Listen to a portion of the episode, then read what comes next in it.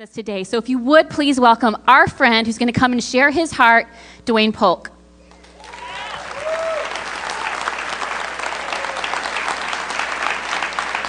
Good morning, Woodland Hills. Now I know the first thing y'all are saying is like, this ain't Greg. On the bulletin it says Greg. I stole him. No. Actually, um, we're going to take some time to pray for my man, our pastor, because he is very ill. Yes, he had a really bad cough. I remember seeing him on Thursday, and he looked like death warmed over twice. Like he's really bad off. So I told him, you know, we as a people, we will make sure to pray for you and lift you up in prayer. So even though it's an unfortunate situation, I'm glad to be here with my brothers and sisters. I'm glad to just be a part of what God is doing here.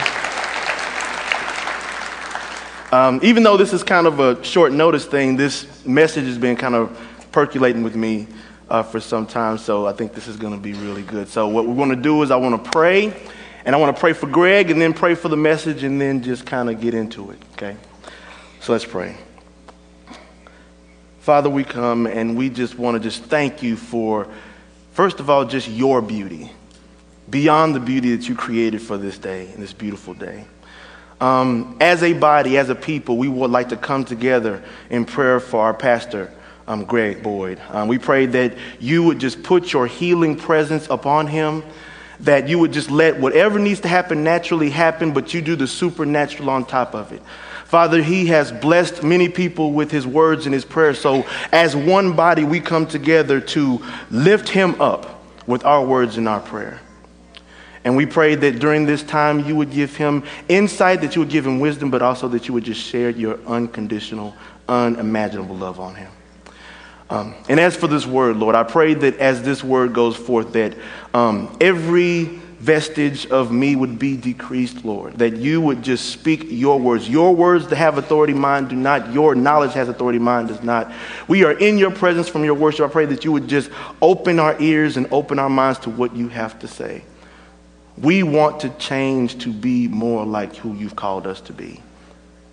We thank you for that call, and we just pray that this word would move us towards that, and as a result of this word, that none of us in this room will ever be the same. And we thank you and we love you in Jesus' name. Amen. All right. Greg will be finish up, finishing up the anime series next week. And I've been liking the anime series, talking about communing with God and really recognizing the presence of God in all things and doing things to make that as real to us as possible. I think there's something that's asked next when you think about the presence of God. You're more aware of God's working. And so it's like, well, what does God really want to do in the world? And what is God's will? Sometimes that's a real hard question for a lot of people. So I figured that I would um, talk a little bit about God's kingdom and what he has sought to do in the world through his people. And so I wanted to title this, What God Really Wants. And in parentheses, it ain't really new. It ain't nothing new. A lot of people are like, oh, this new revelation here, this new revelation. You'd be surprised. God will say the same thing a lot.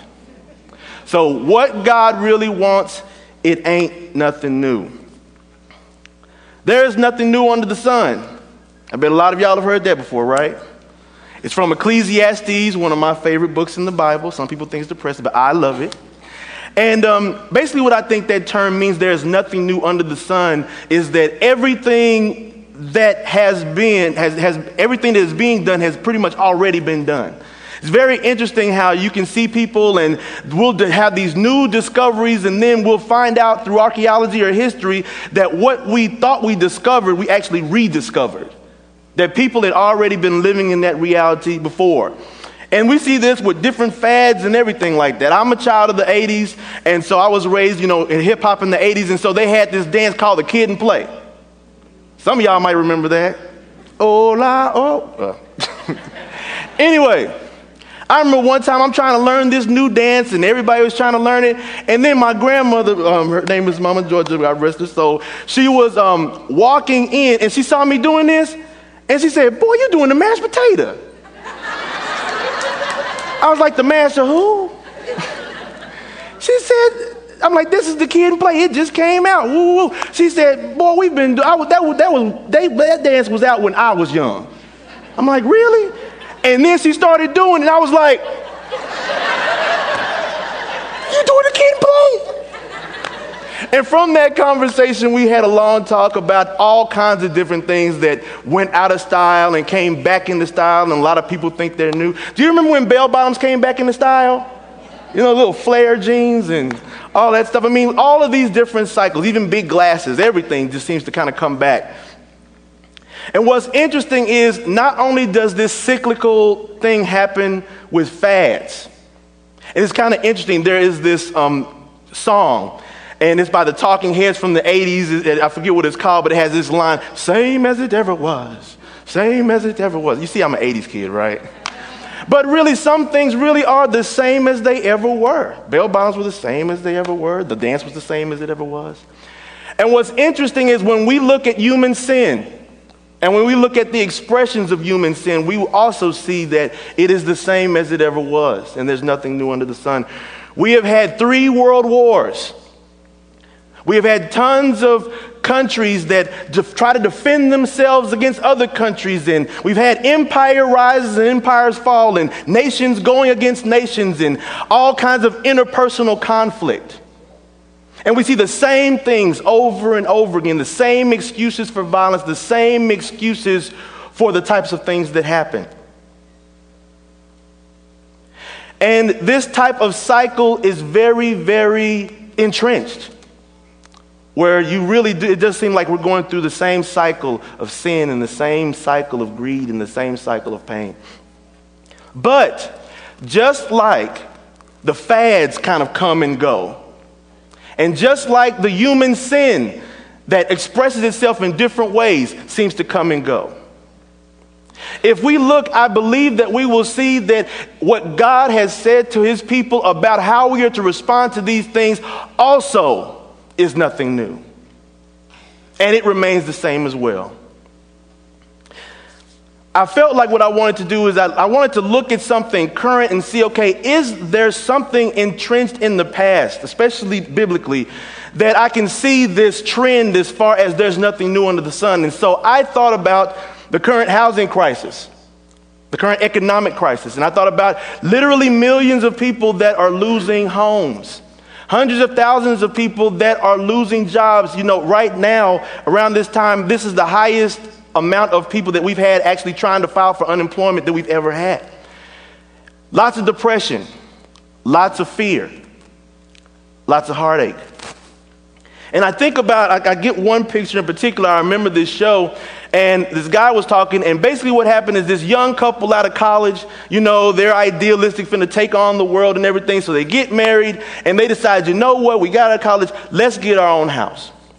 And so, even though, you know, their credit was a little bit whatever, they tried to put things together and said, well, if we cut corners here and do this, then I think we can make it happen. Tried a lot of different um, loan agencies, got with a, a certain loan agency, and they were like, oh, well, we can make it work and everything. And so, they realized their dream and they get into this house, and they are so happy. You know, both of them working and like, hey, we got this. But then all of a sudden, the wife gets sick. The wife gets really sick and then she can't work anymore. And so, as the money stops coming in, as the medical bills tend to mount, marital stresses form, lots of different situations form. And when this guy is talking, he, he's starting to cry and he's just like, you know, I could never, I never believed that this kind of thing was happening to, to me, to us. They were, they were in the process of about to lose their house. And all he could say was, you know what? All the compassion, all the niceness that we received when we were trying to get this thing, somehow all of that stuff kind of went away, and there was nobody that really seemed to want to help us. And I could really see that guy's pain, and I could. I could understand that there are lots of people. I wish that was an isolated case, but I think I've seen enough people, even in my own family, to know that this is a widespread issue where people have wanted to realize their dreams but somehow gotten caught up in a system that they didn't understand. And because of that, they are losing what they have. Now, I would like to say that this kind of thing, when we talk about, you know, um, things that aren't necessarily above board and predatory lending and all that stuff, I really wish I could say that that just happened now, like it's only recent. But you know what? It ain't nothing new. There is a time where um, there is this prophet, his name is Micah. And I would say that Micah was the equivalent to a country boy. Okay? Um, he was not of a priestly rank. He wasn't in one of these cosmopolitan areas. He was um, in one of those what we call podunk towns. But the interesting thing about his life in the podunk town is I believe that he was with people that were struggling. He was with people that basically tried to make a living as they could. And he saw how in his time, how his people were oppressed. See, at that time, and this is the same time actually that Isaiah was preaching, there was a nation called Assyria and they were coming to a power. And during times of war, there's lots of money to be made, and so there were lots of wealthy landowners. That what they would do is they would somehow get with the judges and they would, you know, kind of maybe show them a little cash and then make prescriptions on smaller landowners so they would not be able to meet their obligations so that they would lose what they had. And so that they could get all of this wealth for themselves. And this was so widespread that a lot of people were losing land, a lot of people were becoming homeless, and a lot of people were losing their lives. And what was interesting is that sometimes the um, people of God in, in, in Judah and um, Israel, they would actually try to pervert God's covenant in order to do these things. And so, even though Micah wasn't, you know, really educated and Micah wasn't just of this high priestly class, I believe there was something within him as he looked around his community and it said, you know, something ain't right. Something, something's just not right here. When I look at how some people are living and other people are dying, I'm, I do not feel like this is right. And that affirmed his call to the point where he becomes a prophet of God and he writes and that's why we have the book Micah here.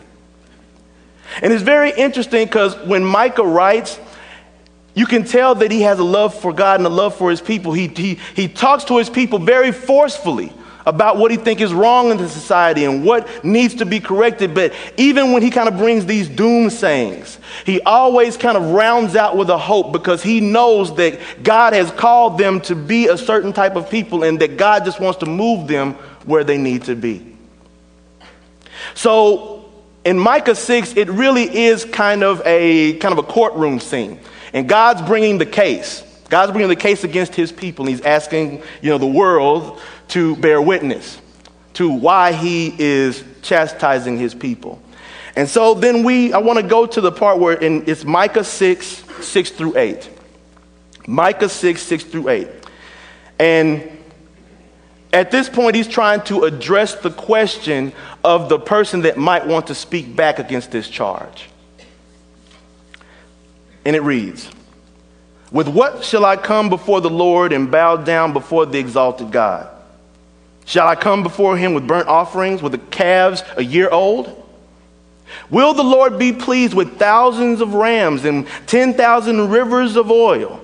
Shall I offer my firstborn for my transgression, the fruit of my body for the sin of my soul? Now, I want to just stop there for a second. All of these different things are very precious things at this time. A calf a year old, talking about burnt offerings, these are things that God actually prescribed for people to do to demonstrate their obedience and love for Him. And it even goes to a, kind of a, a, hyperbole extent here because it says thousands of rams and thousands of rivers of oil, which nobody in that time period would have been able to afford. But they were just, he was just trying to make a point. Would God be pleased with all of these outward things that you try to do to show him that you love him? And the implicit answer is no. Let's go forward. He has shown all you people what is good. And what does the Lord require of you? To act justly. So underline that. To act justly and to love mercy. Underline that. And to walk humbly with your God. Humbly. I'm working on it. I'm working on it. but I really want to focus on the acting justly and the loving mercy. Okay? Now, the Hebrew word that is talked about in this acting justly is mishpat. And it refers to justice or jurisprudence or a way of adjudicating where we are promoting equality, where we're making things right, having balanced scales. And it's usually linked in the Bible with the term righteousness. Usually, when you see justice, you see righteousness, and righteousness, you see justice. And so, this in God's type of mishpat deals with an equality that usually people can't understand, that really treats people with fairness and love. The second thing, when we talk about loving mercy, is chesed. and it's another Hebrew word. And when usually um, we, song, we sang the song, um, Lord, you are good and your mercy endures forever. There's also a psalm where it says, Your mercy endures forever, your mercy endures forever, or your love endures forever. That word where it's, where it's translated mercy or love, that is hesed. And it means kindness, it means compassion, it means that kind of love that God gives. So if we were to describe a person that lives in mishpat, a, a, a person that lives in hesed, we would see a person that treats everybody fairly that treats them as individuals and does not try to defraud them, does not try to misuse them for their own gain. And we see a person that loves with the God kind of love that would be compassionate if this person could not meet the demands of justice. That is the kind of person I believe that Micah felt could change the tide of what he was seeing in his time. But we have to go back to the context of what Micah was really speaking to. When he talks to the people of God, the main thing that he's trying to say is look, with all of these injustices and all of these practices of greed and stuff, we are not following the covenant of God. Therefore, we are becoming a people of covenant breakers. Leaders are not leading like they should. People are not holding the responsibility they should. Therefore, we are breaking the covenant. But what specific covenantal aspects have been broken by the action? We see that the action can be oppressive when you take people from their homes and when you leave people without resources, how that's not cool. But what specific covenantal aspects are being broken here? If we go to Leviticus, and we go to Leviticus 19, which I believe that Micah would be familiar with. I believe that we see a list of these kinds of practices.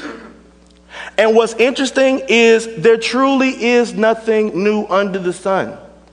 Because as we read these, I want you to really think not just of this time period that we're talking about with Micah, but I want you to think about our own time period. I want you to think about certain business practices and certain things that happen to people, certain things that we do to others. And let's see how we match up. Do not steal. Do not lie. do not deceive one another. Do you see any of that going on sometime in our, our time? Do not defraud your neighbors or rob them. Do not hold back the wages of a hired worker overnight. Now, as I look at these things and I look at just my own history, I feel like I have seen these things done and I have done these things myself. Let's go on. Do not curse the deaf or put a stumbling block in front of the blind but fear your God, I am the Lord. So if you have a society or a system that somehow denies rights and denies privileges to people that might be challenged with deafness or challenged with blindness, what does that mean? How is that affecting God's covenant? Next thing, and I think this is really important here. Do not pervert justice. That word justice, that's mishpat. Do not pervert justice. Do not show partiality to the poor or favoritism to the great, but judge your neighbor fairly. In other words, we're not making idols out of the rich and we're not making idols out of the poor, but we're trying to treat everybody as creation, beloved creations of God, as individuals and groups, as people that deserve healthy lives, as people that deserve acts of love. And I want to pause here. Now, all these do nots, the do nots are exactly what the leaders in Micah's time were doing. They were lying to their own people, they were cheating their own people and defrauding them over and over and over again. And Micah just had to see this because he's a country boy, you know. So he sees, he sees these people struggling. And I believe in his heart that he had the conviction that God gave him that said, This is not right. When people are losing land and resources and they are not able to feed their children because of the greed of our land, something is not right. And I think that, my brothers and sisters, if we look at the situations today, I think that we will truly see that it is the same as it ever was. Because the same type of oppression and the same type of senseless greed happens right now, right under our noses. Let's continue on. Do not do anything that endangers your neighbor's life. I am the Lord. Anything that takes away from their ability to live the best possible life they can. If you want to endanger that, don't do that. And the next thing, most important, do not seek revenge or bear a grudge against anyone among your people. But get this love your neighbor as yourself. I am the Lord. Hmm. Has anybody heard that last part to love your neighbor as yourself? There is nothing new under the sun. Jesus is in his ministry. And in Mark 12, verses 28 through 31, one of the teachers comes to him and say, look, man, you a rabbi. I know you got the facts. I, of all the commandments, which is the most important? I want to just get right to the point.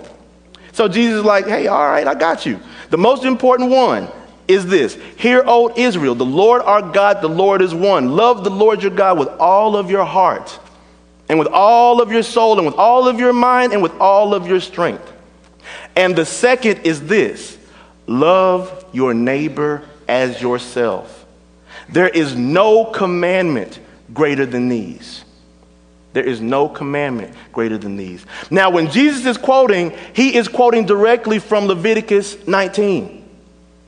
And I believe that he read and he understood the meaning of Leviticus 19, the spirit of Leviticus 19. And Jesus even goes even further. He makes it plain in his teachings, particularly the teaching of the Good Samaritan, that one's neighbor is not just according to one's people group, one's culture, or one's society, but literally any human being that's near you that has need. Any human being that has need of compassion, need of love, which is actually every human being. And this teaching is backed by Paul when he's instructing the church. He even says, he even says something like this that loving your neighbor as yourself sums up all of the laws. And we're talking 616 laws here. And if you love your neighbor as yourself, you are doing all of those things. Basically, what he's saying is if you take all the time to do this, you will not spend time trying to rob and you will not spend time trying to defraud your neighbor. Let's go to Romans 13 9. The commandments you shall not commit adultery, you shall not murder, you shall not steal, you shall not covet, and whatever other command there may be are summed up in this one command love your neighbor as yourself. Again, talking about same as it ever was. To me, it seems like God has been saying the same thing for some time now. He spoke in the time of Micah against oppression and against using of your common man for your own good. Then Jesus picks it back up in his time, in his surroundings of oppression. Paul picks it back up, telling to, telling to the church. And I'm here to tell you that if God was against it in Micah's time, and if God was against it in Jesus' time and Paul's time, then God is against it in our time. It is so easy it is so easy for us to say that we love others and have this real vague sense of what that means. But if we look at the Bible and we look at where Jesus was coming from, we see that we really do have a, clear, a clearer criteria than we even realize. And in this society of hopelessness and despair and loss, we have an environment that gives us every opportunity to do what God has always wanted. And this is the thing what God has always wanted, He has always wanted a covenant keeping people that He could bring His justice and love through. People that have His heart. People that really want to see His kingdom, His will, His kingdom come, His will be done on earth as it is in heaven. And that's what Micah spoke against. You have defrauded your people. You shortchanged your brother and your sister. Therefore, you have broken the covenant. We, as a people, have broken the covenant. But he spoke with hope because he knew it's like we have broken the covenant, but we are meant to be his covenant keepers. We are the very people of God. And let me tell you something. If you right now are a believer in Christ, you are a part of his covenant. And his covenant is to love the neighbor as you love yourself. This is how we show our obedience and our love to Jesus. So, what that means is there's certain things that we cannot separate our covenant keeping, which God wants. God really does want us to be these covenant keepers that walk in justice and walk in mercy and walk humbly. So, there's three things that I feel like we cannot separate from our covenant keeping, being covenant keeping people of God. The first thing is we cannot separate being covenant keepers of God from being concerned about oppression. God is about freeing people from their oppression. And as we see in Micah, through Micah, he had compassion upon people that could not do anything about their situation, that would not receive a hand from anybody. We see that God wanted to make everybody come up in fullness. And any system that opposed that, God opposed that. So when we, my brothers and sisters, live in this current time and we see various systems in our society that oppress people and marginalize people and all of those kinds of things, we cannot separate our love for God, our covenant keeping with God away from our sensitivity to those things. If I call myself a child of God, but I don't care about any of the way that women are oppressed, any of the way that different, different peoples are oppressed, how can I say that I am truly loving my neighbor as myself? We cannot separate the covenant keeping that God wants from a concern about oppression. The second thing, and it's related, we cannot, cons- we cannot separate our being covenant keeping people of God from our concern about justice. One of the things that Micah really grated at was the fact that so much injustice was going on and people would just kind of let it be, let it go, and not stand up for it. See, he didn't have all these criterias and all that kind of stuff like that. He wasn't from a big city and he wasn't in a priest or anything like that, but he said, You know what? I have a conviction. And the conviction is when I see my brother and my sister destitute, when other people are high off the hog, something is wrong, and I will speak up about it. And that, I believe, is what it means to be the covenant keeper, to keep that kind of heart in you. So even in the situations around you, you become more sensitive to where unjust practices are happening or where injustice or any type of cruelty like that is taking place. God does not want us to languish on our laurels while injustice just flourishes. He expects us to stand up in His might against that. So, two things we cannot separate the covenant keeping from our concern about oppression, we cannot separate it from our concern about justice. And third, we cannot separate the covenant keeping that God really wants from us from our practical acts of mercy from our practical acts of mercy. See, one of the things I have a problem with this, sometimes you can think about doing something so much that you feel like you're doing something. But guess what? Thinking about trying to feed somebody doesn't feed them. Thinking about trying to help somebody with their lights or help somebody that might need your time, that's different than actually doing it. And so, of course, God takes the scripture and knocks me upside my head, of course. and it really is a convicting scripture, but it makes sense, especially for somebody as cerebral as I can be. James 2, James 2, verses 14 through 17. Just really think about this. What good is it, my brothers and sisters, if people claim to have faith but have no deeds? Can such faith save them? Suppose a brother or sister is without clothes or daily food. If one of you says to them, Go in peace, keep warm and be fed, do your thing, and does nothing about their physical needs, what good is it? Meaning, what good is that faith? In the same way, faith by itself, if it is not accompanied by action, is dead. See, yes, we enjoy the fact that God has called us His own and He calls us His children, and by the Spirit of His Son, we are united with Him. All of that stuff is true. But if we are not walking in obedience to what He wants to do, if we are not stretching ourselves to love our neighbors as ourselves, how can we really claim that we are being covenant keepers? The promises of God are there. The issue is if we don't have the obedience, if we don't, it's like this. You remember how Greg talked about clever disguises? About how Jesus comes in different, different we can see Jesus in clever disguises. If we do not do practical acts of mercy, then we are holding those practical acts of mercy from the Lord. Want to bet? Check it out. Scripture, Matthew 25 40. Inasmuch as much as you did it to one of the least of these, my brothers and sisters, you did it to me. When you went to go visit that person in prison, you didn't just do it to him, you did it to me. When that person's lights was going to get shut off and you stood in the gap for them, you didn't just do it to them, you did it to me.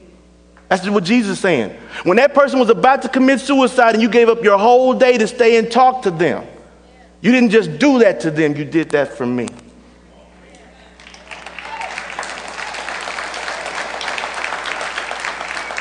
And this is the thing I understand that we do not live in a theocracy. America is not a place where it's directly under God's laws. But that's what I'm saying. As covenant people of Jesus, we do not rely on the government to bring God's justice. It is our job. It is our job in Christ's spirit. As we keep the covenant of loving our neighbor as ourselves, we transform our neighborhoods, we transform our cities, and then we transform the whole world. The disciples turned the world upside down because they wanted to keep the covenant. If we do this, it's not like, okay, we can't do this and don't do this. It's a matter of what we get to do, what we're free to do. We are free to be the very hands and feet of God Himself, bringing love, bringing peace, bringing joy. If we decide to be people that live in justice and live in mercy, we will see God manifest himself in new ways. And I know that we want revival, right? We, we want God's Spirit to just blaze all over this place and transform. Well, guess what? There is a condition. A contemporary of Micah was Isaiah. And Isaiah wasn't necessarily like Micah. Isaiah wasn't like a country podunk boy. He was actually more cosmopolitan, actually in the priesthood. And but what's interesting is they had a very similar message. Because they seemed to both see the problems of the day, and they also both saw how people would try to use religious activity or religious things to try to get out of the covenant. For example, in Isaiah 58, he's talking, um, Isaiah is talking about how people are talking about this fast they're doing and bowing their heads and doing this big ornate thing to let God know that they're humble, humbling themselves before him. I'm trying, y'all. and God speaks through Isaiah to his people to say something pretty profound since they're talking about fasting. And I apply this in my own mind when I think about some of the worship that we do and some of the church things that we do. When we say, hey, God, look at what we're doing. This is what, this is what the Lord said through Isaiah. Is, this, is not this the kind of fasting I have chosen? And he's talking, he said, is this, so you're talking about the later stuff. To loose the chains of injustice and untie the cords of the yoke to set the oppressed free and to break every yoke? Now, as I recall, Jesus was talking in the synagogue one day, and he was talking from Isaiah, talking about how he was empowered by the Spirit to what? Set the captives free. Okay. Moving on. Is it not to share your food with the hungry and to provide the poor wanderer with shelter? When you see the naked, to clothe them and not to turn away from your own flesh and blood. See, because of what Jesus did, flesh and blood doesn't go by color, it doesn't go by creed, it doesn't go by any of those things. If you are a human being, you are my flesh and blood. And I am your flesh and blood. Now, here's the condition, because this is what he's saying. He's saying, Is this not the kind of fast I've chosen? Because we want revival. We want God to do something. Now, look what happens if we choose the fast that God has chosen for us. This is what he promises. Then your light will break forth like the dawn, and your healing will quickly appear. Then your righteousness will go before you, and the glory of the Lord will be your rear guard. Now, I don't know about you, but I want the glory of God to be my rear guard. I think as a body, we want the glory of the Lord to be our rear guard. If we want to be the rear guard, we want God to be the rear guard, then we have to make the decisions to live in justice and live in mercy, to do the kind of fast that God requires. All of the worship we do, great. All of the other things that we do, great. But if we do not have justice and we do not have mercy, what is that? If we do not have practical ways that we express what we do in here, what is that? We have to ask ourselves, and this is the question I've been asking myself pretty deeply Have we kept covenant with the Lord? We say we love the Lord. I say I love the Lord all the time, but when I look in my life, have I lived justly with all of my brothers and sisters? Do I, do I treat poor people better than I treat rich people because rich people are rich? Seriously. Or vice versa. Do I look down on people because they're poor? Do I really try to live equitably and fairly with everything, everybody that I come in contact with? Do we do that? Have we, have I, have we loved mercy with all of our brothers and sisters, regardless of what they've done? Unconditional compassion. No matter what state they're in, no matter what fix that, whatever they've done that you think they shouldn't do, those kinds of things. Have we loved mercy? more than our own ego? Have we loved, have we loved mercy more than us being right? My brothers and sisters, I speak to you a message of hope because God has called us to be his covenant people. We believe in the Holy One. And so it is just a matter of us taking up the mantle of what God has always been saying. It's the same as it ever was. There is nothing new under the sun. He said it in the Old Testament, He said it in the New Testament. So I pretty much think He wants to do it right now. And He wants to do that through us. As we go forth and you spend time in God's presence today, I want you to ask some questions to yourself that I've been asking myself. The question, one question is this Have I surrendered all of myself to the Lord? Have I made myself completely available to whatever He wants to do with me? Have I given all my time, because time is really important to me? Do I want to give my time to His causes? Do I want to give my energy, my finances? Do I make myself completely available so I can be the conduit through which God's justice and mercy comes? There might be some areas, and there are some areas that I do need to surrender. The second question How can I participate with God in bringing His loving mercy to those around me who may need it? And it might not be just going off far somewhere else to another neighborhood. You would be surprised at the people that have need right where you're at. And if you ask the Holy Spirit, the Holy Spirit will bring an opportunity for you to bring His mercy. You'll be, before you know it, you'll pray and say, God, what do you want me to do? And he'll be like, I want you to go maybe give this person this something. This has happened to me. And so I say, you know what? I'll, I'll, be obedient. So I give this person this resource or whatever. I'm like, hey, God was just talking to me about, you know, giving this to you. He's like, brother, thank you so much because we just said that we needed this. I'm like, woo. But that's how God operates, and that's how God wants to operate through his people. That's what Micah wanted. That's what Jesus wanted. That's what Paul wanted. And that's what we should want.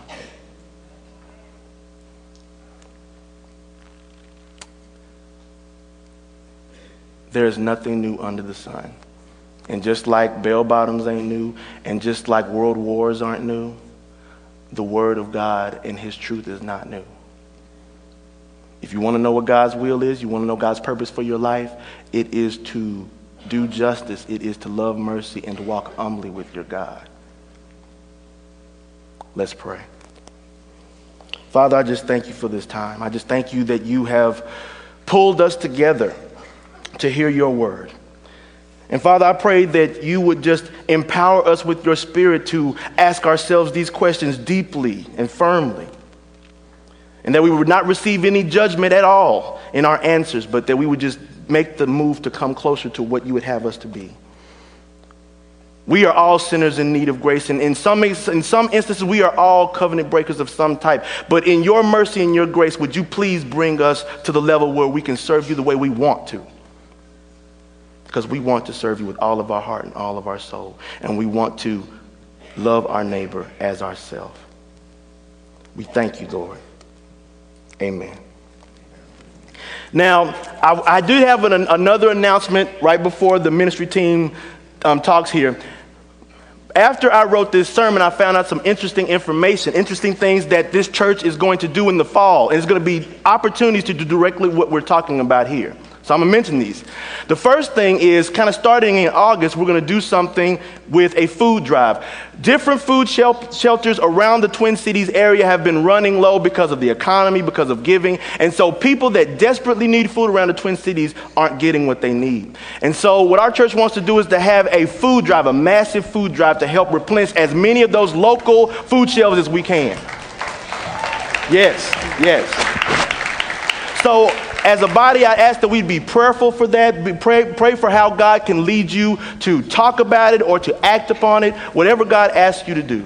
Because this is a very deep opportunity here. The second thing is we are going to have a 10 week adventure series in the fall, like we do, but it's going to talk through specific ways of addressing practical compassion and working against injustice in the church.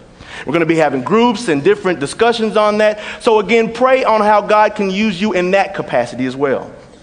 And there's one more thing, and I'm really, really excited about this one. In August, for the whole month, in Woodland Hills Church, the gathering area and also some rooms in the children's area are going to be transformed into, get this, a homeless shelter for families during that time who need it. Yes, yes. Praise God. They're going to have some place safe to come and eat and find fellowship and love. And what we need prayer for is we might need volunteers. We will need volunteers. Maybe for evening shifts or even overnight shifts. But can you imagine the kingdom impact that this can have? Can you imagine the stability that this could give to people that need it? And so I'm very, very excited about these. And Mary Anderson, who is a care pastor, she will talk to you a lot more about this next week whenever Greg finishes up the um, animate series. But isn't this wonderful? And even though this is going to be in the future, please think about this message and how you can even apply it today. Because even though in the fall we can do this, we can do this stuff right now, right after we walk out of here. We are God's covenant people, and God can empower us to act like such. We can do the justice, we can love the mercy, and we can walk humbly with God. Thank you.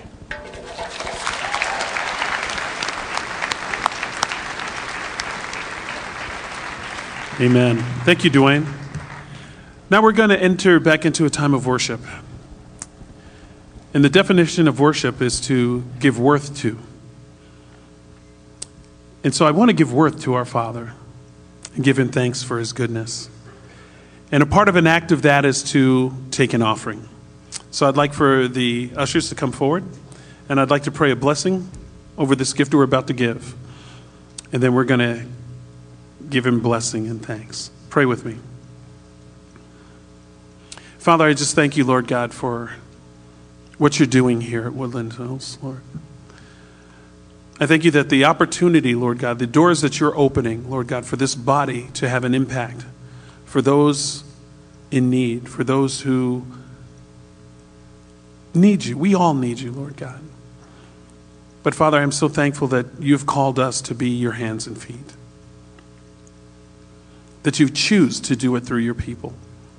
I know by, by a wave of your finger, Lord God, you can make all happen, but you choose to do it through us. We're grateful, we're thankful. For in that obedience, Lord God, we're blessed. And so, Lord, we just want to start, Father, by giving of our offering right now, Lord God. We want to give unto you, Lord God, that we can facilitate these things, Lord God, you have called this body to do the food shelf, the homeless shelter, All these things, Lord God, teaching us what it is to be kingdom people. And not just to learn it from a head knowledge thing, but actually applying it and doing it. So we start with an offering. We give unto you, Lord God. We ask that you multiply it and that you use it, Lord God, to bring those who are lost, disenfranchised, no hope. Father, that through this body and the offerings that we have to give, will give hope, give blessing, and a future through your Spirit to those in need of it. So, Father, we gladly give, and we thank you, Lord God, for your mercy and grace. We thank you for sustaining us and keeping us, Lord God. And in turn, we're able to bless others. We honor you with this gift now. In Jesus' name, amen.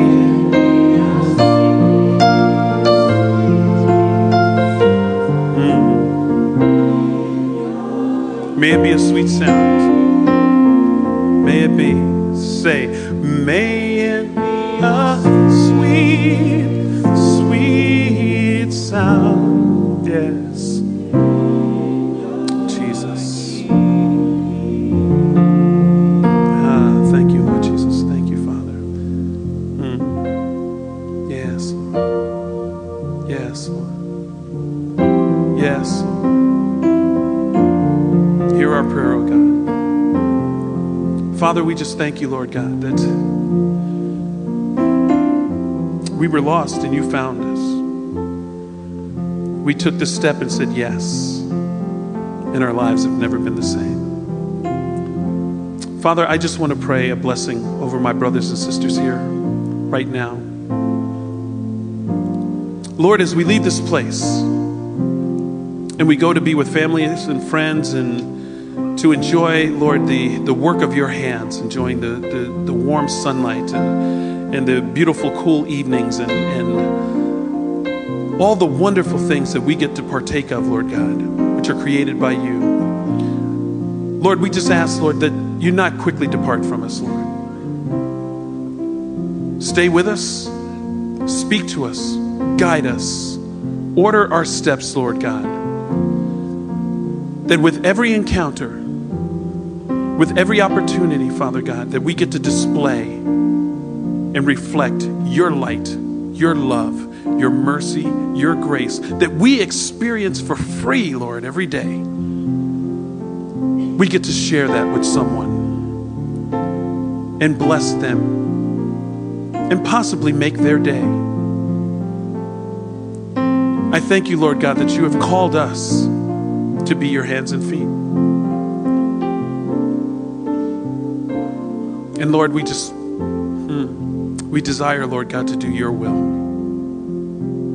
So I end this prayer by saying, Father, let your will be done. Father, let your kingdom come in this place, in our lives, in our families' lives, in our home, in our workplace, in every place, Father, that we go. May we display Christ who lives in us. Bless my brothers and sisters, Lord God. Keep them safe protect them. Tell them that, Father, you delight in them every single day, every moment of every waking day. Let them know it. Let them stand secure in it.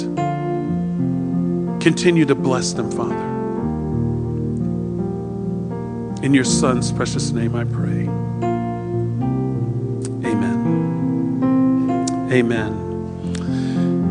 We have prayer ministers here that are, I invite them to come forward. If you have any prayer need, anything that you need to get off your heart, be it about family, be it personal, be it work, whatever your situation, I encourage you to come. There's always power. People can lift you up in prayer. I bless you. I send you forth with the peace of God on your heart until we gather together again. May God bless you and keep you. Amen. God bless you.